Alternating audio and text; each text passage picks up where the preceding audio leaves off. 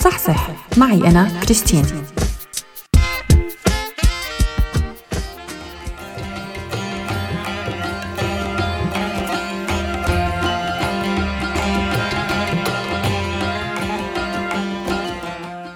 مرحبا من جديد. معي أنا كريستين وصحصح اليوم رح أحكي عن الصيام مو بس كجزء من عدد كبير من الأديان السماوية والغير سماوية. يلي بتمارس هذا الطقس الديني بل رح نحكي عن الصيام بشكل عام وفوائده.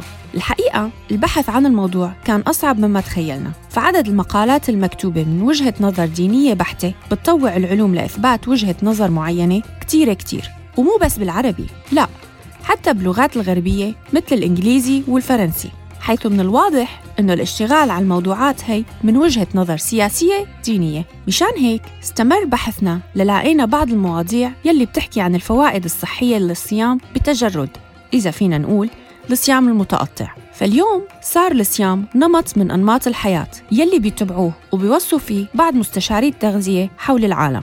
بعض هاي الأنواع من الصيام مأخوذة مثل ما هي من قوالب دينية وجزء منها معمول عليه تعديلات. بس الأكيد إنه الصيام صار جزء من حياة كتير من الناس مو بس للأغراض الدينية. فترات الحرمان من الأكل بتسهل التغيير بمجموعة من استجابات الجسم المناعية والاستقلاب الغذائي بالجسم. وبتشير الدراسات أنه تحديد الفترة الزمنية يلي بيصير فيها الأكل والصيام ممكن يكون له آثار مهمة على الصحة بما فيها توازن السكر بالدم والهضم والنوم وفقدان الوزن.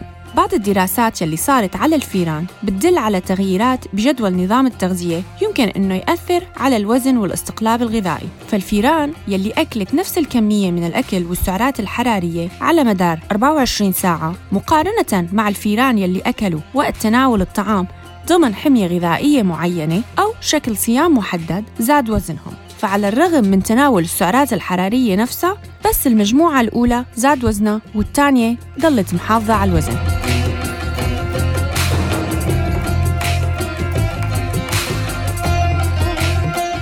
وبتدل دراسة بإحدى المواقع الإيرلندية إنه فترات الصيام بانتظام لمدة بين 12 ل 16 ساعة باليوم ممكن يكون لها تأثير كتير كبير على وزن الجسم.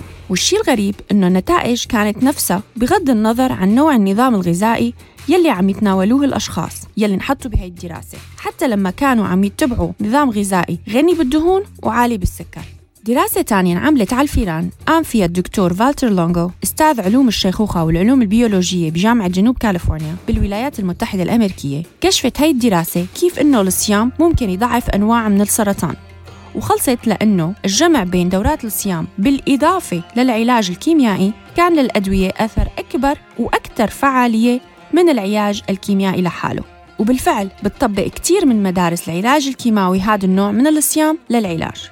بنرجع لبعض الممارسات يلي بيمارسوها البعض عند الإفطار بمجتمعاتنا العربية ويلي على الفطور بينتقموا من الأكل. وبالتالي بعد الإفطار بتلقحوا على الكنباية شي خمس ساعات لاقينا دراسة بتقول.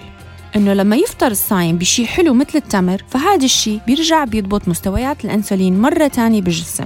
وبيرجعها لوضعها الطبيعي والشي اللي رح يخليك ما تاكل بشكل مبالغ فيه. وكوب كبير من المي بيساعد على ترطيب الجسم فوراً وكمان بيقلل من كمية الأكل يلي ممكن ياكلها الشخص.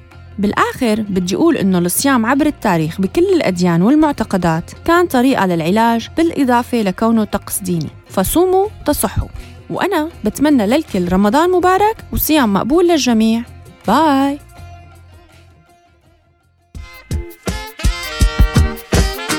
صح صح معي أنا كريستين.